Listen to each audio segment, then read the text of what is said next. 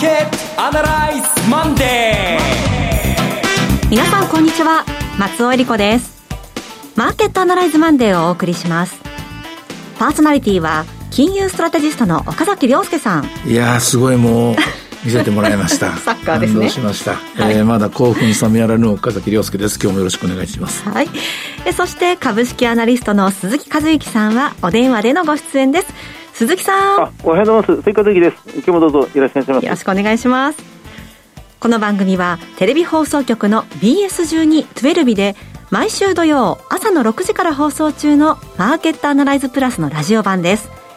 海外マーケット東京株式市場の最新情報具体的な投資戦略など耳寄り情報満載でお届けしてまいります岡崎さんはサッカーご覧になって、もう頭の中が興奮状態で今日スタジオにとおっしゃってましたが、ま、興奮状態でアドレナリンがですね、出まくった状態なんで今まだあの結構それなりに喋れますけども、はい、あと数時間したら多分急速にしぼんでいくんじゃないかと思いますじゃあこの時間に全部ね、はい、ストラテジーを伺いたいなと思いますがさて今日の東京市場ですが全引きで305円安ということになっています、うん、安値ですと2万7165円というところもありました、うんうん、これはどんなふうに見たらいいでしょう、まあ、これは先週の、まあ、先週っていうのは大変な週だったんですね。あの消費者物価に始まってえー、そして FOMC、えー、一方でヨーロッパで ECB 理事会あとあの小売の投機がちょっと悪かった。でおまけにスペシャルコーテーションというアメリカのですね鬼門が待ち構えてきてでそういうのをこなしたところマーケットとしては月曜日軽い興奮状態で始まった分あれが余計だったのかもしれませんけどもそれのお釣りが返ってくる形で失望して終わったって感じなんですよね。でそれを受けてああダメなのかと。例えばまあ日本株日経平均でいうと2万8000台を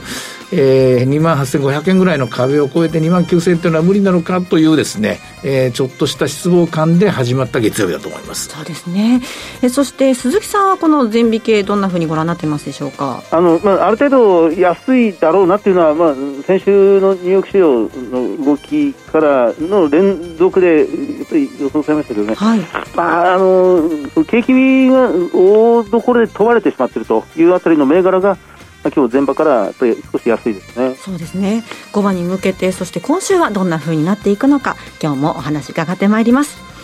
それでは番組を進めていきましょう。この番組は株365の豊かトラスティ証券の提供でお送りします。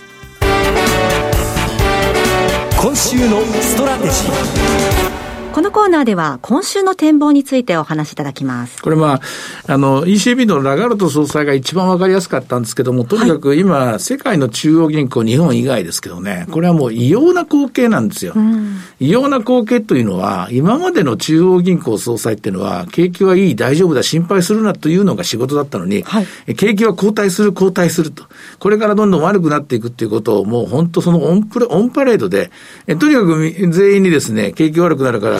身構えよってことをあの言い続けてるっていう、この光景ってのも、私は見たことがないですね。まあ、要するに何が言いたいかっていうと、金を使うなって言ったわけで、はい、金を使うなっていうのは何が言いたいかっていうと、インフレを止めてくれとみんなの力でみたいな、そういう話なんですが、まあ、しかし、それもね、いい加減長くは私は続かないと。うん、まあ、あの、FRB に逆らうなってみんなこう言うんだけれども、言うんだけれども、あの、これ FRB の言うことをやってたら、今、去年の今頃 FRB の言う通りやってたらみんな大損こいてるわけですよ。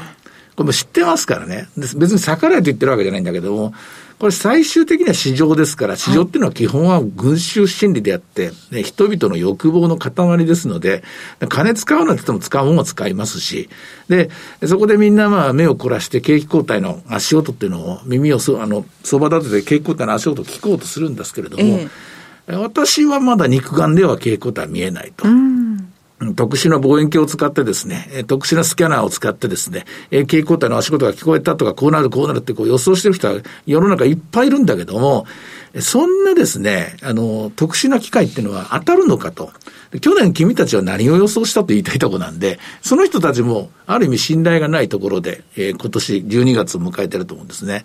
えー、先週、小売統計が11月分なんですけどね、はい、前月比で見るとちょっと悪くなったっていう統計があって、ここからまあ失望が始まってるんですけども、それがその前の10月がすごく良かったんですよ。だから、これ、毎度のことなんですけども、この第4四半期10、11、12っていうのはクリスマスが挟みにかかかりますから。ですね、ですから、このあたりのところは、あの、普通、複数月で10、11ととりあえずまとめてみるとか、10、11、12と3ヶ月まとめてみるとかしなきゃいけないんですね。で私はこの週末ですね、えー、サッカーばっかりやってた、見てたわけじゃないんですけども、あの、ここの氷の統計をもう一回分解し直したんですけども、はい、10、11と2ヶ月で、えー、一つの単位として見た場合に、えー、今年2022年の10、11月期は、そんなに悪いわけじゃないと。うん、ただ、あの、例年よりもインフレの度合いが進んでたので、実質で見たら確かにそんな伸びてないなっていう感じなんですね。だけど、えっ、ー、と、一番大きな品目で言うと、今アメリカの小売統計で、小売っていうのはね、大体7兆ドルぐらいあるんですかね、年間でね。で、一番大きいのがね、自動車関連なんですよ。はい、オートモービルパーツってやつなんですけどね、これは別に悪くなってないですね。で、2番目がですね、これはもう10年ごとに変わっていくんですけど、無店舗販売、まあアマゾン型のもんですね。これもそんな悪くなってないんですよ。で、えー、あと医療、えっ、と、お洋服とか、あと宝飾品とか、もちろん食料とか、食料なんて減るわけないので、で、落ちてるのが唯一1個だけあったんですよ。はい。1年前に比べて。落ちてるのは1個だけあって、それは、えファニチャー、家具ですね。家具とか、えっ、ー、と、住居関連のものだけは前年比でマイナスになってたんですよ。家具と言いますと、コロナになった直後にはすごく売れたものですよね。売れたものです。だけど、住宅が伸びなくなってきたじゃないですか。はい、家が売れなくなってくれば当然、それにくっついてえー、あの、動いてくるもんですか？ら、これがやっぱり伸びなくなってきたんです。うん、ただこの、えっ、ー、と、家具とか住居関連っていうのは非常に重要な要素で、はい。例えばリーマンの時も2007年の10、11月に最初にここがへこみ出したんですはい、その後ガクガクガクっと崩れるので、確かに、確かに景気後退の初期症状といいますかね。ここは、えー、それらしき小さなサインは出てるんだけども、かといって、あの、金融危機の本質はリーマンが潰れたことなんで、うんあの、リーマンクラスのものが潰れなきゃ、これ金融危機じゃないわけで、あれは結局のところ、不動産バブルの崩壊っていうのが、まあ、その前にあるんですけども、複合型なんですよね。その、今回も不動産バブル、不動産にバブルがなければ、多分そんな大きな怪我にはならないし、そしてリーマンという、えー、あぶくを全部吸い取ったようなですね、怪獣がいなければ、今回はそんな大きくならないと。まあ、だからこそ株価の方はもう前倒しで、えー、FRB と、FRB がフロントローディングでタイトニングしたというのならば、えー、株式市場と債券市場はフロントローリングで、これもクラッシュしたというような形ですから、えー、それほど大きな混乱がこれから起きるかというと、私は現場感覚的に言うと、肉眼で見る限りそれは感じられないなと思っています。はい。あの、それに、えー、事実ですね、先週って、アメリカのマーケット、非常に面白い現象が起きていて。面白い現象はい。昨日、先週はアメリカのマーケット、大体まあ SP でもダウでも、えー、ナスダックでも、中古型も大体1%ぐらい、あの、コアマークが終わった1週間なんですが、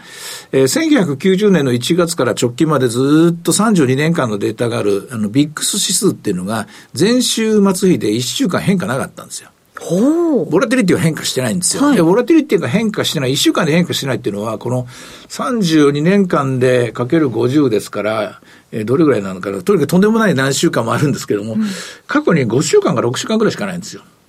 別にその意味ないんですよ。その、それが何かここから先上がるとか下がるかを示唆するわけじゃないんですけども、非常に珍しい現象が起きたんですよ。で、その非常に珍しい現象がこの2022年に起きた。ここにやっぱり意味があると思うんで、ボラテリティが動かなかった、そして12月、FOMC、クリスマス、やっぱり一勝負とか一戦終わったんだと思いますけどね。2022年のマーケットが終わったんだなと。でも、とりあえず新しい均衡点が見つかって、で、調整はある程度やりきって、まあ、この調整はというと、金融調節ですね。金融水準の調整が終わったところで、で、まあ、いよいよ今週からアメリカマーケットは新しい23年が始まっていくのだろうと。そういうことを、えー、示している、そういうシグナルであった一週間ではないかなと思います。で、以上、総合してなんですけども、今週、じゃあ日本株、日経平均はというと、やっぱりこれは、私は、あの、上昇基調の中にいると思います。あ、そうですか。えー、これ以上下がるとかいうか、下がる理由っていうのが、それこそ、こう、お化け怖いとか、厚物に懲りて生そ服じゃないですけども、怖い怖い、景気後退怖いって言ってるんだけど、いや、しかしその、実態があるもんじゃなくてですね、それがどんどん膨らんでるもんでもなくて、やたらとまあ、メディアの方は、誰かが売るとかですね、誰かが、あの、こう、あの、景気後退シナリオを持ったとか、あるいは予想がこうなったとか、えー、SP がここまで下がるとか、まあそういうのが、この時期すごく出るんですけども、そういう人たちは1年前何言ってたんだとかですね、うん、半年前でもいいんですけども、なかなかそういうの当てるもんじゃないと。それよりは、皆さん、ここは 出たばっかりの指揮法を読むもよし、えー、新しい経済データを見るもよし、あの、ちゃんとした一次資料を読んで、えー、投資判断してもらうのがいいんじゃないかと思います。私はとりあえず、ここで売る必要ないだろう。むしろ、うん、まあ先週もそうですけど、まず1枚買いから入りましょうって先週言って、うまく売れた人がいてくれたらよかったんですけども、うまく売るタイミングがなかった人も、それをまあ今から投げる必要ないだろうなとは思いますね。買いで入ってていい、そういう週間になるんじゃないかと思います。これは日米ともにです。はい。ということは、まあ2万7千円を割るような心配はないまあ割るかもしれません。瞬間的にあるかもしれませんが、どんどんどんどん下落トレンドに入ってるかっていうと、それは違うだろうと。うん、あとまあ、それから日銀金融政策決定会合が今やってるんですけども、はい、これも手のひら返すみたいにですね、ひっくり返すこともできないだろうと。ええ、あとまあ増税の話も出てますけれども、ね、増税直ちに動いて、これが景気後退を、あの、えー、招くということもないだろうと。うん、ちょっと、あの、取り越し苦労が多すぎるんじゃないの？悪いことばかり予想しすぎてるんじゃないの？日本株。ただ日本株っていうのは非常にストレスに弱いので、はい、今日も135円に入ってるとか、海外が下がってると、自力の力で動く力が日本のマーケットないので、まあそこまで日本人は動いてないんですよ。日本人のお金はまだまだ眠ったままですから、はい、タンスの中で、タンスの、あの銀行預金で眠ったままですから、これからなんですけれども、動くとすれば買いに入ってくること。これがまあ、基本的なシナリオだと思いますから、まあ今週来年の、えー、最初の前哨戦だと思えば、やっぱりここは買いから入っていいんじゃないかなと私は思います。はい。一方、鈴木さんいかがでしょうか？今週の注目点などありますか？今週の 先週からの流れで見ると、先週、あの、ちょうど半々なんですよね、日本株も、あの、業種でいうと、プラスのセクターが、えー、9つぐらいで、17業種大、大きな分類でですね。で、マイナスのセクターが、えっ、ー、と、8つぐらいですので、まあ、ほぼ半々がプラスマイナスで推移したかなと。で、あの、一番先週動いたのが、あの、トピックスはマイナスです。で、その中で、あの、プラマイが半分ずつに分かれたっていう状況で、一番プラスが大きかったのが、あの、商社なんですね。卸売のところがすごく大き、あの、動いた。小売りがマイナスなんですけど、ファーストリテイリングが週末にガーンと大きくなった影響が大きくて、小売りは小売りで、これまた全般見ると非常にしっかりしてる。このあたりが卸売と小売りがしっかりしてるのであれば、そんなにその内需系は少なくとも崩れないなという感じはするんですよね。まあ、特に卸売がしっかりしてるのは、やっぱりあのこれはインフレ利益ですね。しばらくはまだインフレ的な世の中が続くから、インフレ的な利益を享受できるセクター、まあ、商社もそうですし、海運もそうですし、鉄鋼株なんかもそうですが、まあ、半導体のところもそうでしょうけどね、まあ、このあたりは、まあ、しばらく堅調で、えー、来てますし、まあ、これからしばらくも、まあ、堅調でいくだろうなということは立ちますね。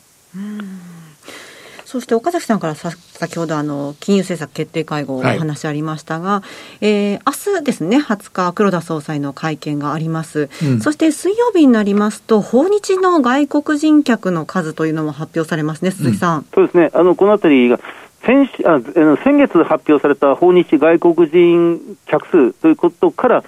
この水際対策の緩和の、まあ、メリット、デメリットというのがはっきり出てきていると、うん、前回は初月、一番最初の時でしたので、49万人しか増えなかったというところですが、これが今月、今回発表分で、まあ、どこまで増えているか、これも小売セクターにとっては、非常に明るい話につながっていくんではないかなと思います。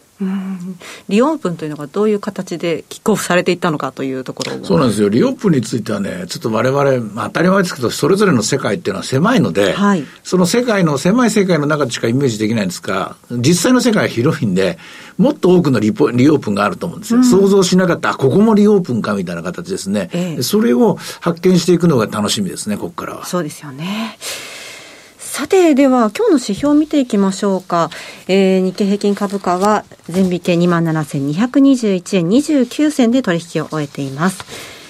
えー、そして、先ほど11時31分現在でドル円は135円99銭から136円ちょうどで取引をされていました。株三六五いかがでしょう？はい。寄り付きは383円から始まって、高値はその直後でしょう。399円ですね。その後27,182円まで落ちて、現在は229円というところです。なかなか リバウンドのタイミングがつかめないまま、午前中のマーケットが終わっていくかなという感じですね。はい。さて、いろいろ展望していただきました。今週末土曜日には朝6時から放送しますマーケットアナライズプラスもぜひご覧ください。また、Facebook でも随時分析レポートします。以上、今週のストラテジーでした。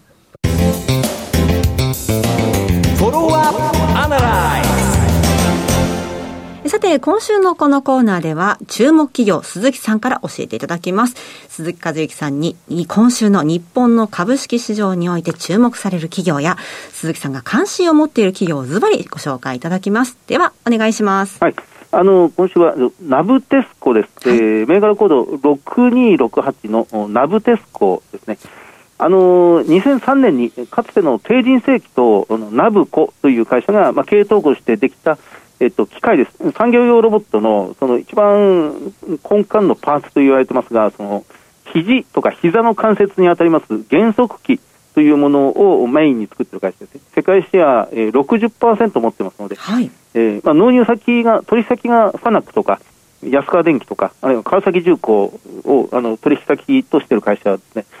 あのナブテスコはこれ12月決算で、えーとまあ、10月の末に決算発表を1回行ってますが、えーえー、第3四半期の決算で、あまり良くなかったです。売上はプラス2%でしたが、営業利益がマイナスの40%。受注は増えてるんですけど、まだ利益のベースでは少し減少これあの、中国のロックダウンの影響をすごく受けてしまって、えええー、建設機械向けが相当落ち込んでしまったというふうに言われていますが、ただ、それ以外のところが相当伸びてますね。あの一つ伸びてますが、やはりあの産業用ロボットの部分です。これ、自動車の製造ラインであったり、半導体の製造工程、それから工作機械、食品工場向けに、あのこの産業ロボットの導入がすごく膨らんでいるというのが一つポイントであります。あの受注に対して生産が全然追いつかないという状況が、そのまあ、現在もこの第三四半期の時点でも起こってまして、はい、フル生産してもその産業用減速機と言われる部分は、101万台しか作れないんですが、これ今、受注が106万台分入ってますので、その差し引き、この生産が 追いつかない分、浜松に新しい工場を作るということを今決めて、はい、まあ、今から工場を作っているというところでありますね。まずこれが一つ強みです。